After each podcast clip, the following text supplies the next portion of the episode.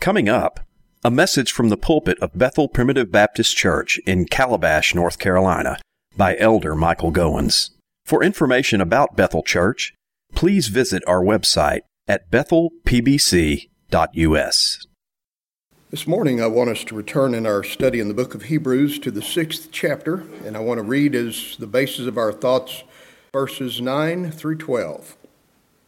After this challenging warning in the first eight verses of the chapter, the apostle says, But, beloved, we are persuaded better things of you, and things that accompany salvation, though we thus speak. For God is not unrighteous to forget your work and labor of love, which you have showed toward his name, in that you have ministered to the saints and do minister.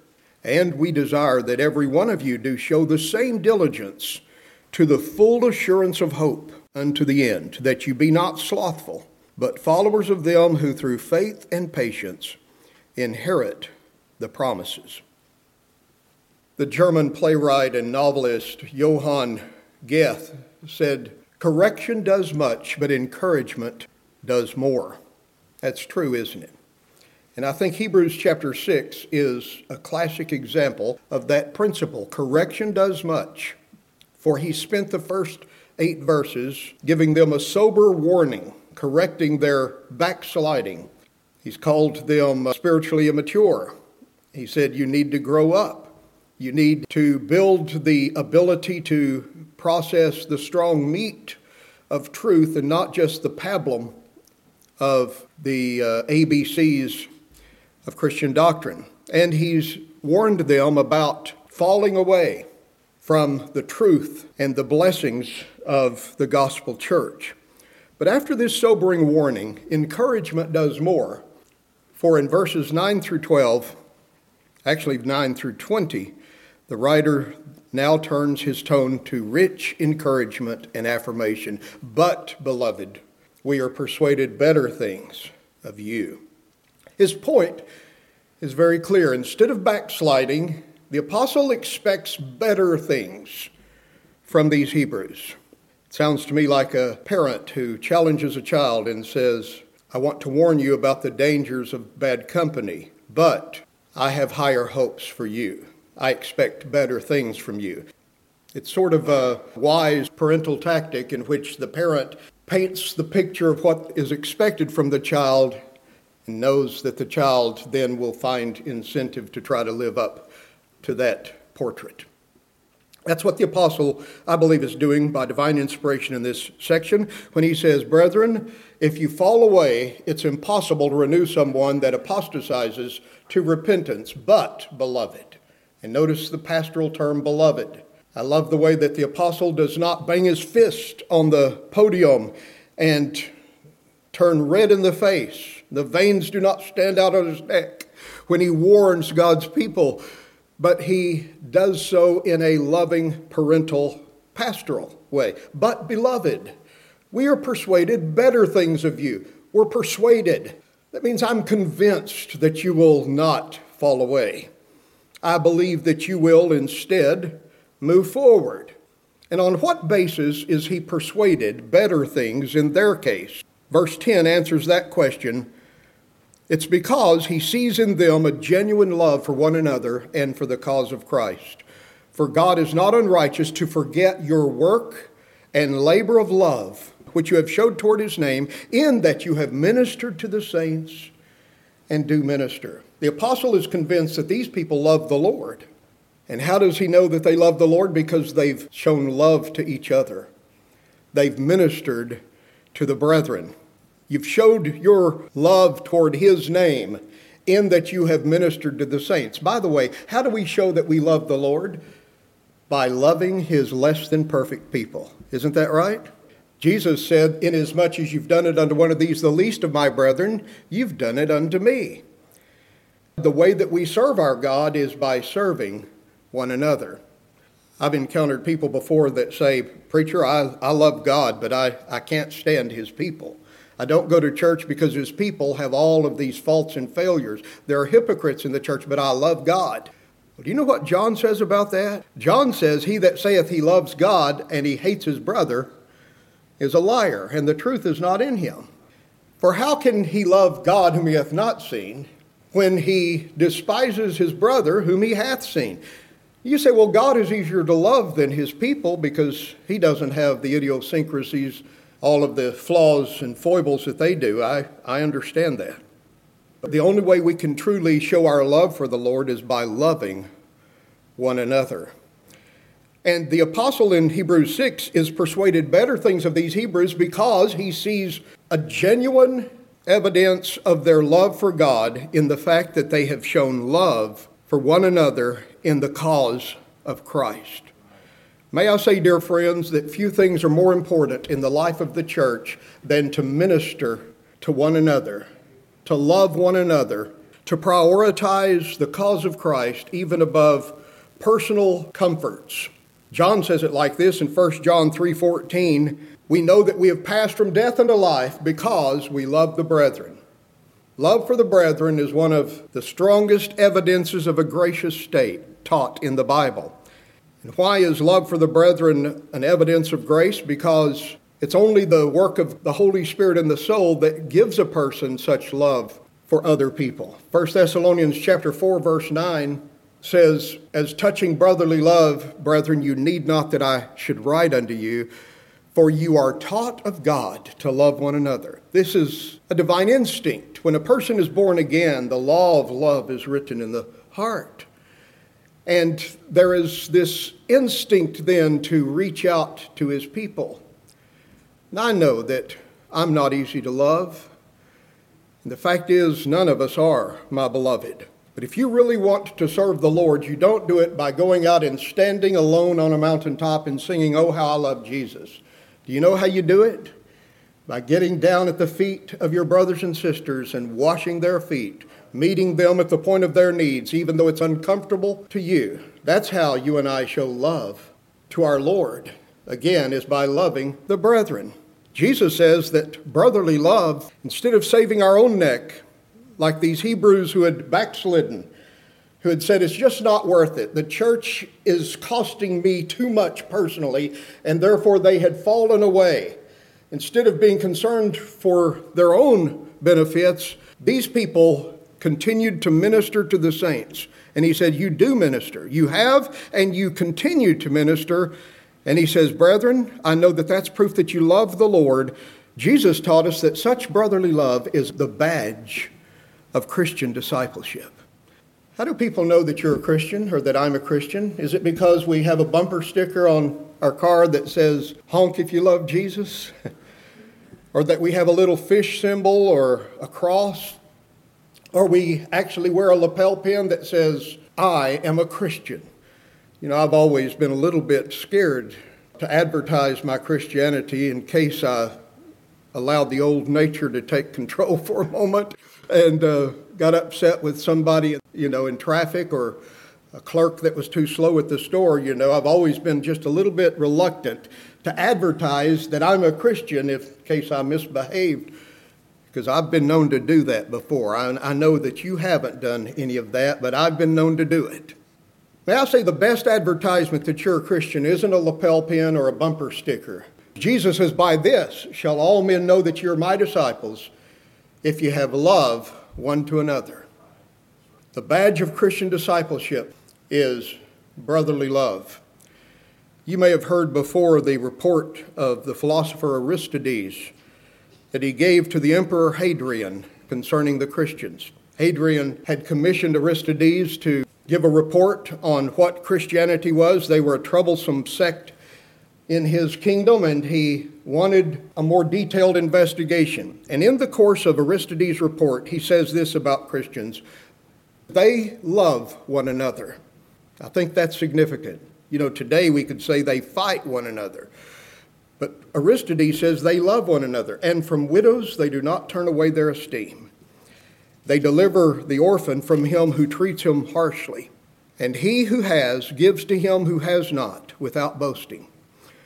And when they see a stranger, they take him into their homes and rejoice over him as a very brother, for they do not call them brethren after the flesh, but brethren after the Spirit and in God. And whenever one of their poor passes from the world, each of them, according to his ability, gives heed to him and carefully sees to his burial. This is the way the early Christians behaved. And if they hear that one of their number is imprisoned or afflicted on account of the name of their Messiah, all of them anxiously minister to his necessity. And if it is possible to redeem him, they set him free. And if there is any among them that is poor and needy, and if they have no spare food, they fast two or three days in order to supply to the needy their lack of food. Now, that's the way Christians in the first centuries behaved themselves toward each other. Jesus says this will be the hallmark of my church brotherly love.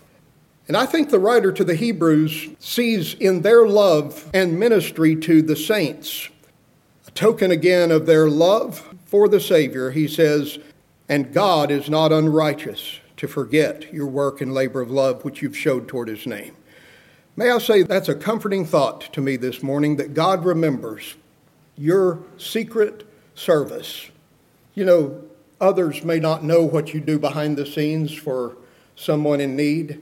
We have a number of folks in our church that visit the sick and infirmed and never blow the trumpet to sound forth their own praises about it.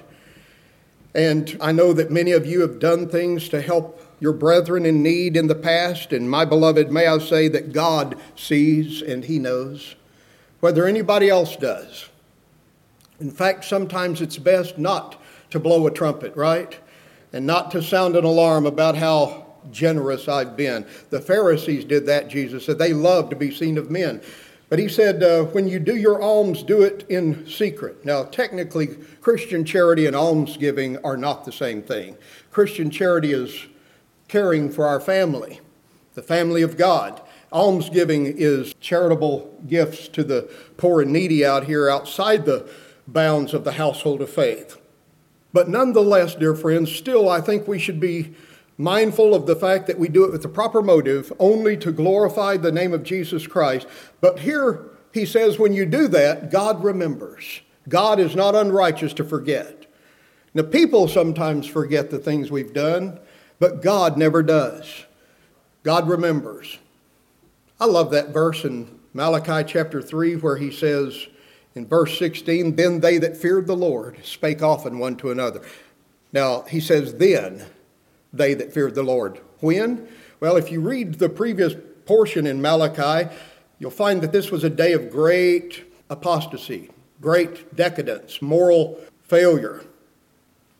And while the cause of God and truth was in such a state, there was a faithful remnant that feared the Lord. Then they that feared the Lord spake often one to another.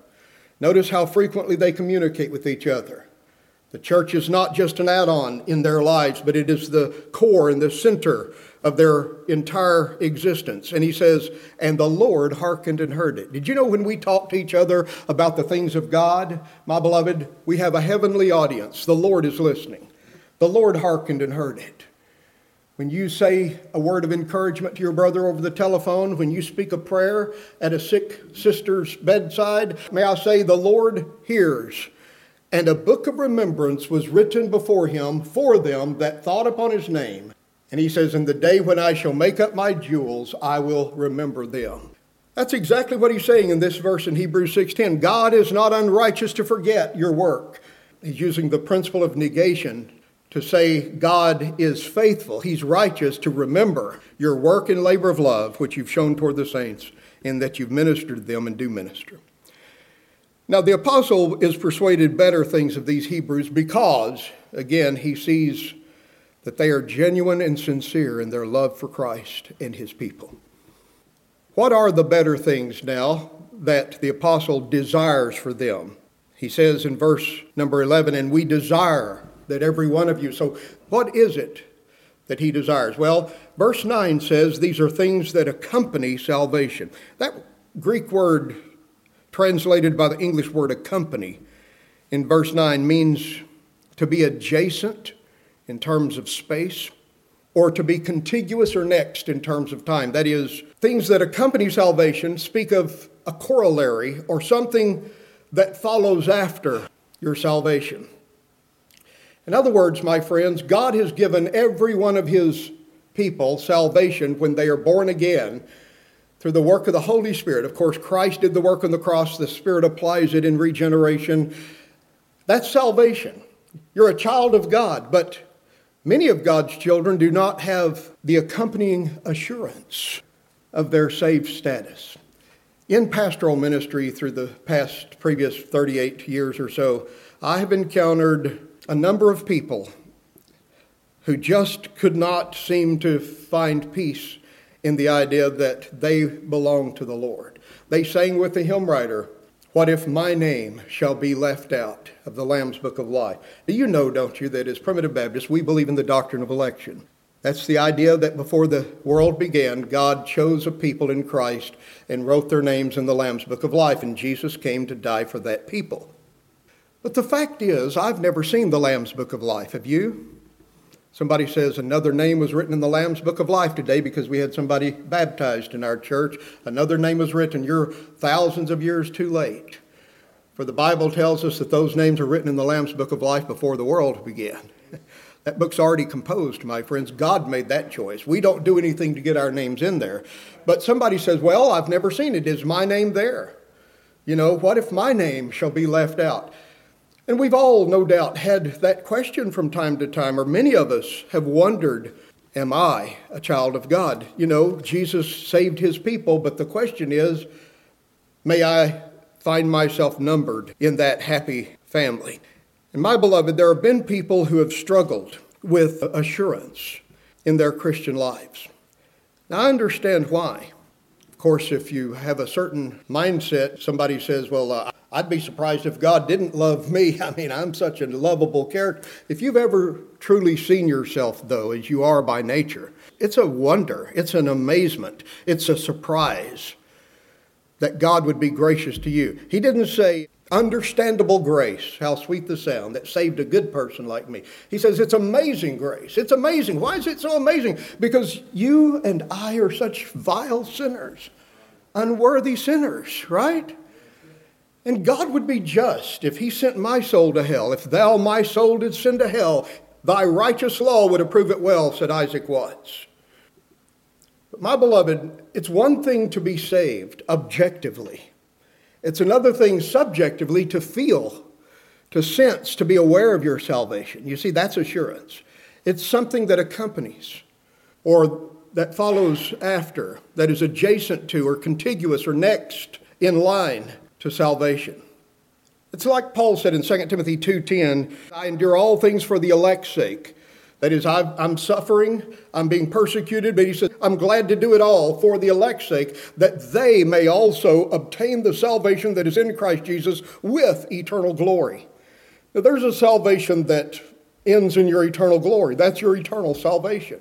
But there's a salvation with that eternal glory, a corollary to it in this world right now, my friends, a time salvation.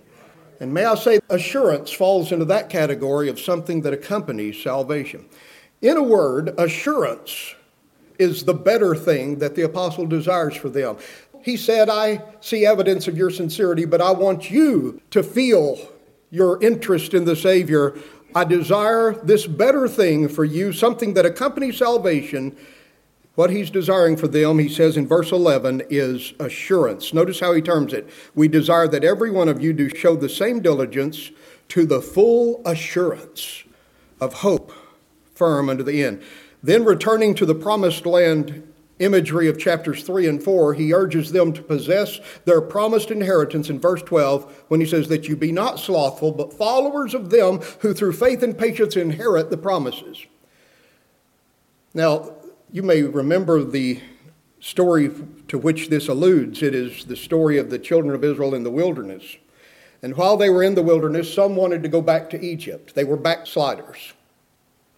Others were reluctant to enter into the promised land, saying, We've come far enough and we'll just pitch our tent right here on this side, Transjordan.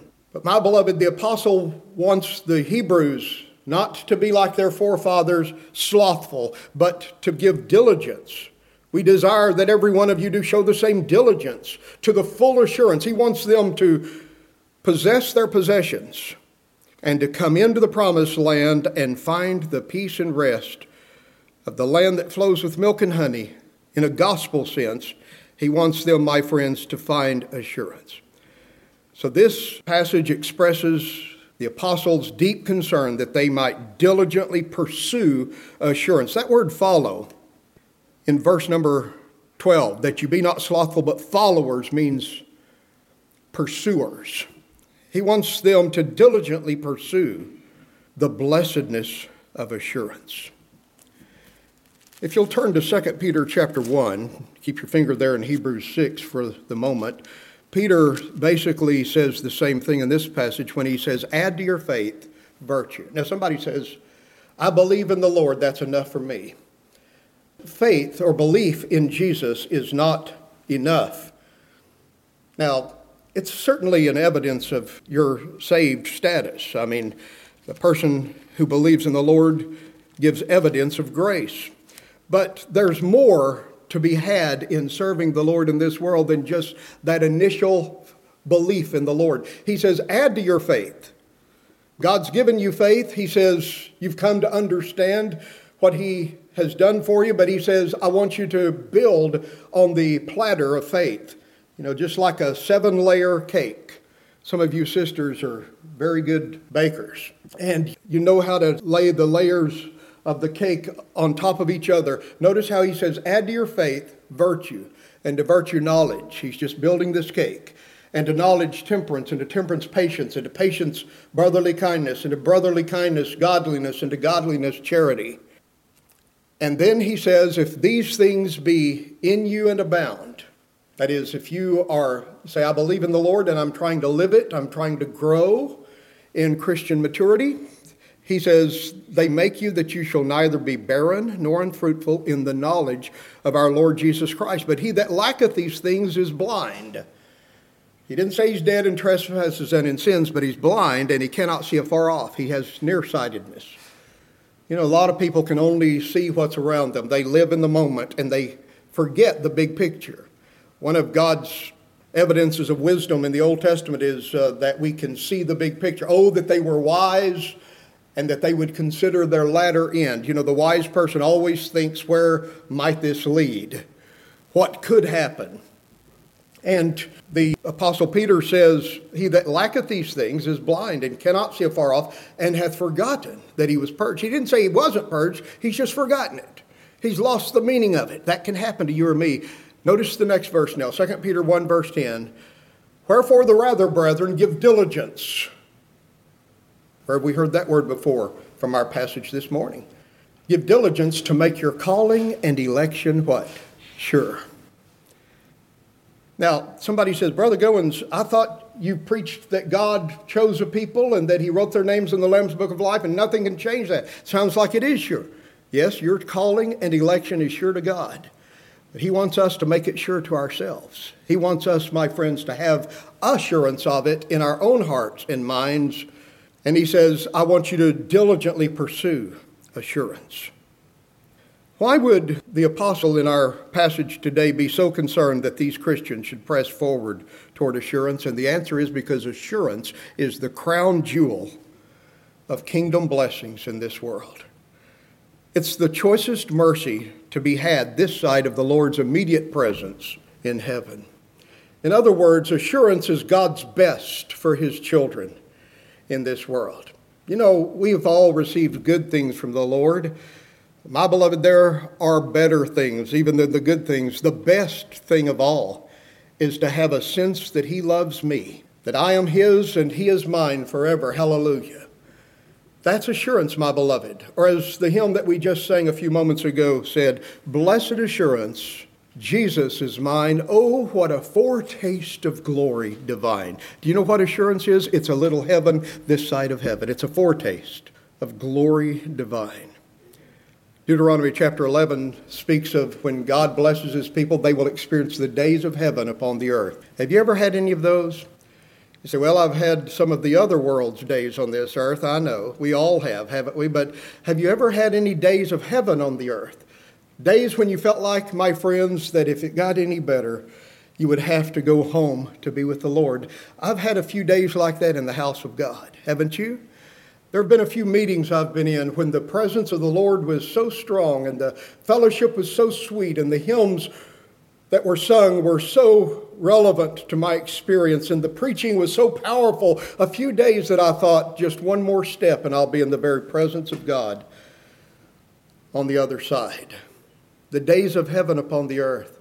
My beloved, when you have the assurance of your salvation, you as it were have a foretaste of glory divine. That's as ephesians 1.14 says the earnest of our inheritance.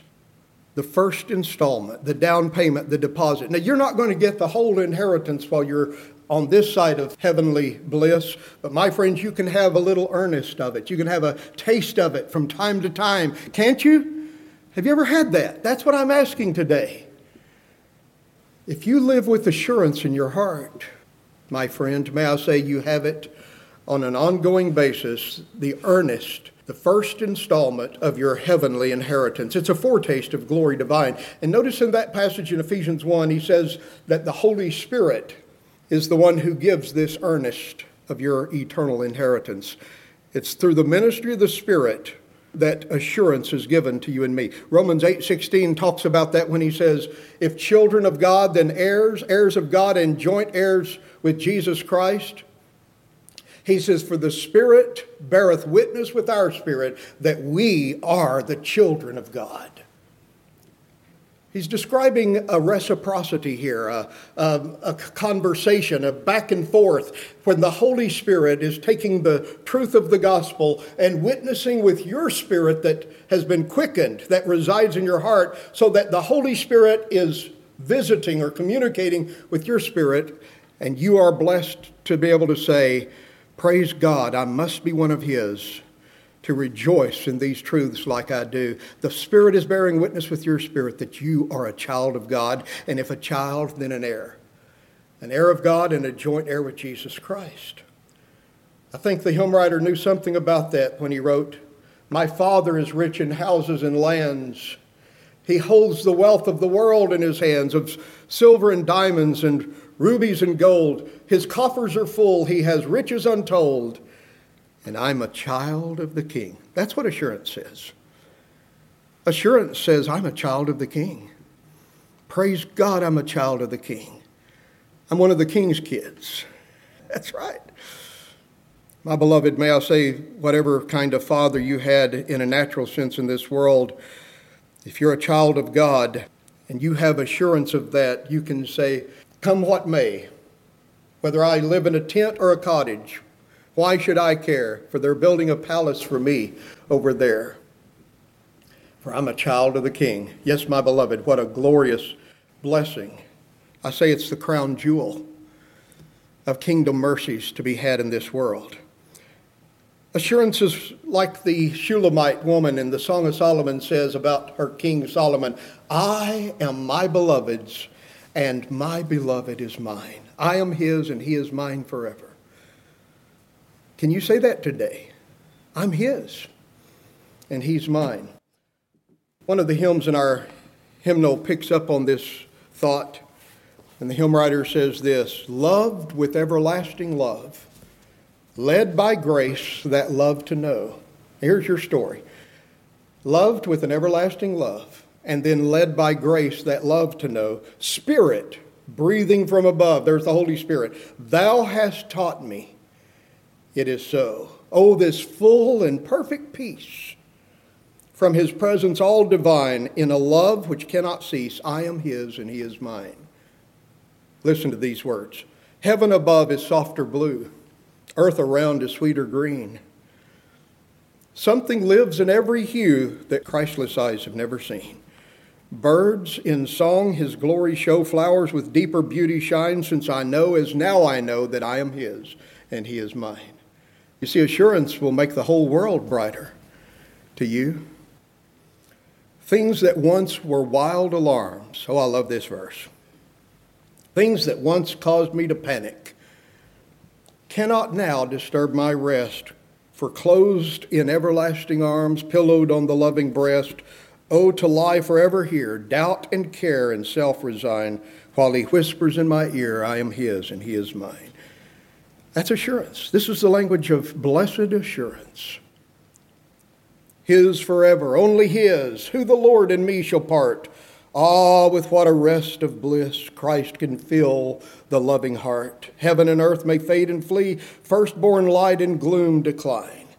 But while God and I shall be, I am His and He is mine. Oh, my friends, to live with that sense, to live with that existential awareness that I am my beloved's and my beloved is mine, that is the choicest blessing to be had this side of the immediate presence of God in heaven. It's called a blessedness in Romans 4, verse 9. Cometh this blessedness then upon the Jews only? Nay, but on the Gentiles also, he says.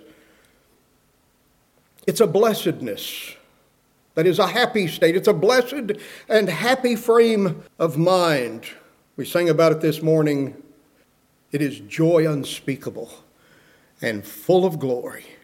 That's assurance, my beloved.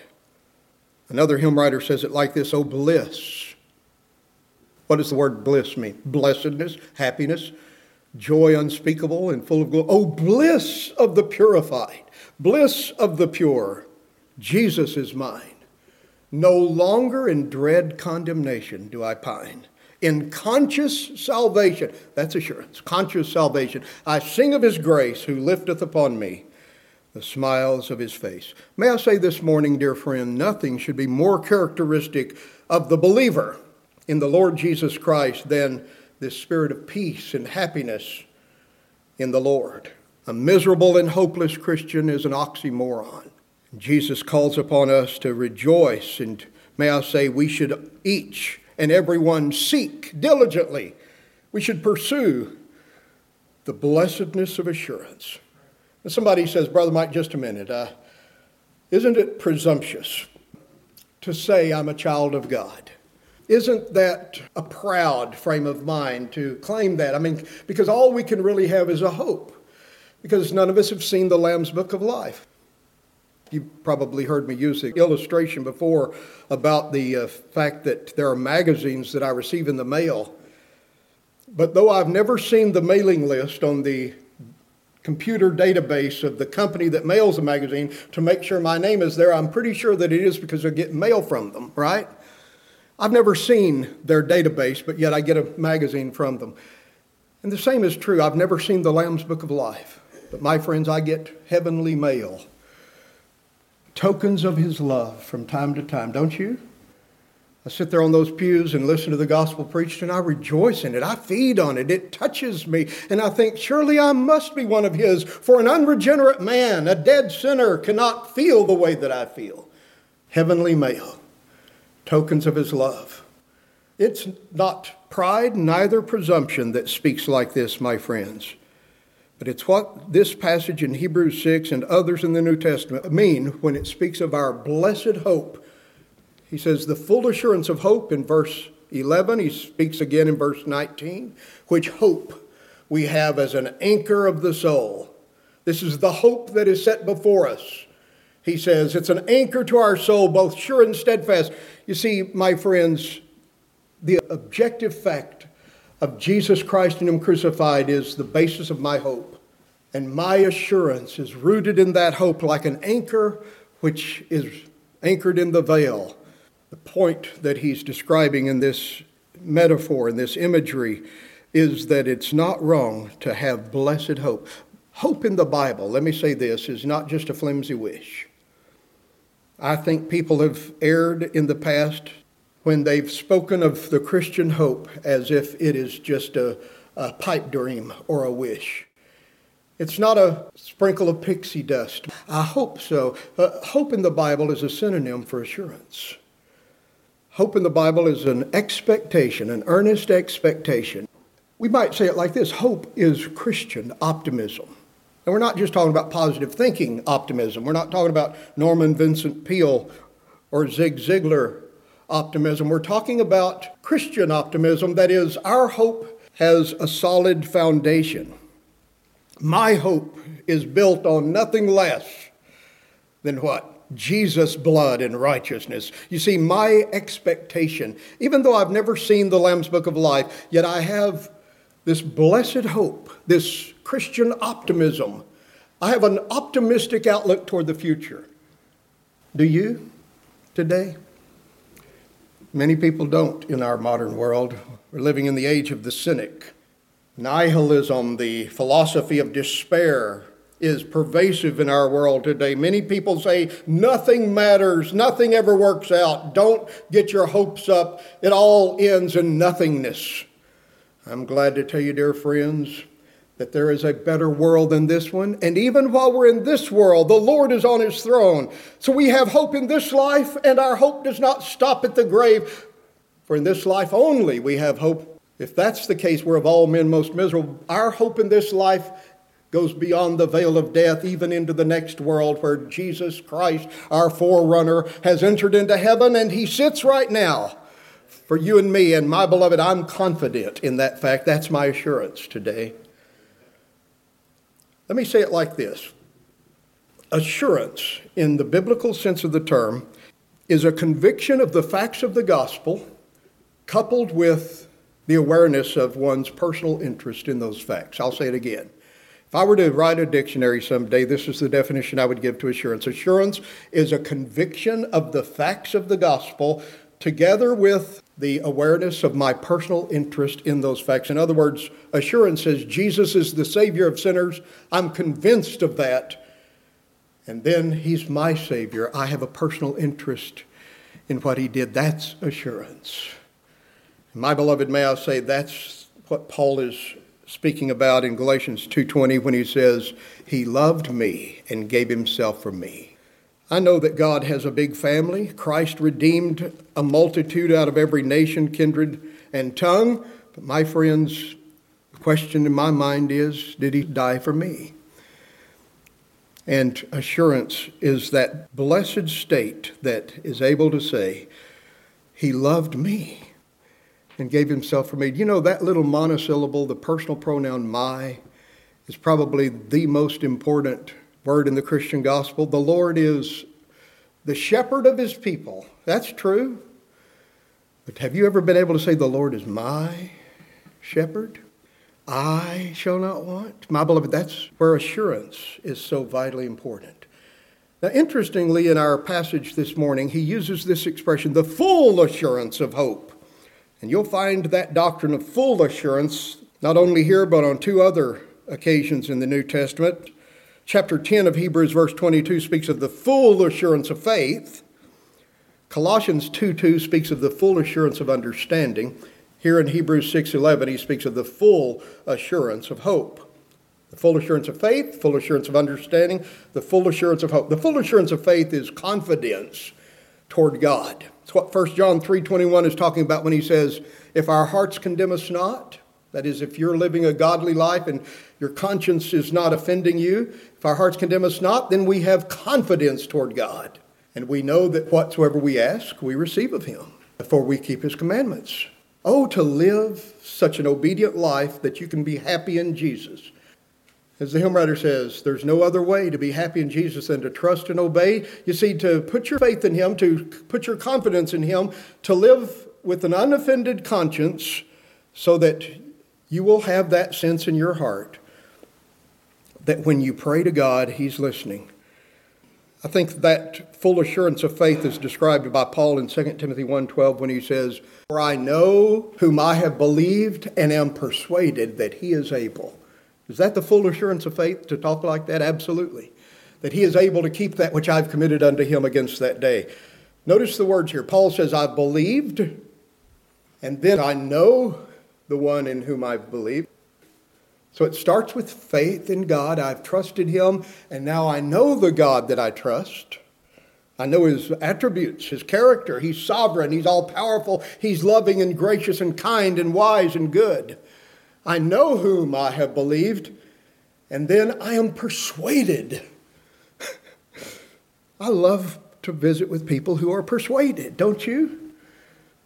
Agrippa said, Almost thou persuadest me. Paul was so persuading that Agrippa was almost persuaded. You know why Paul was persuading? Because he himself was persuaded. I am persuaded. I know whom I believed and am persuaded that he is able. That's assurance, the full assurance of faith. He trusts God, he has confidence in God explicitly that God is able to care for him until the end of time against that day. Then the full assurance of understanding, Colossians 2 2, is the certainty that the gospel is true and that it's true for me.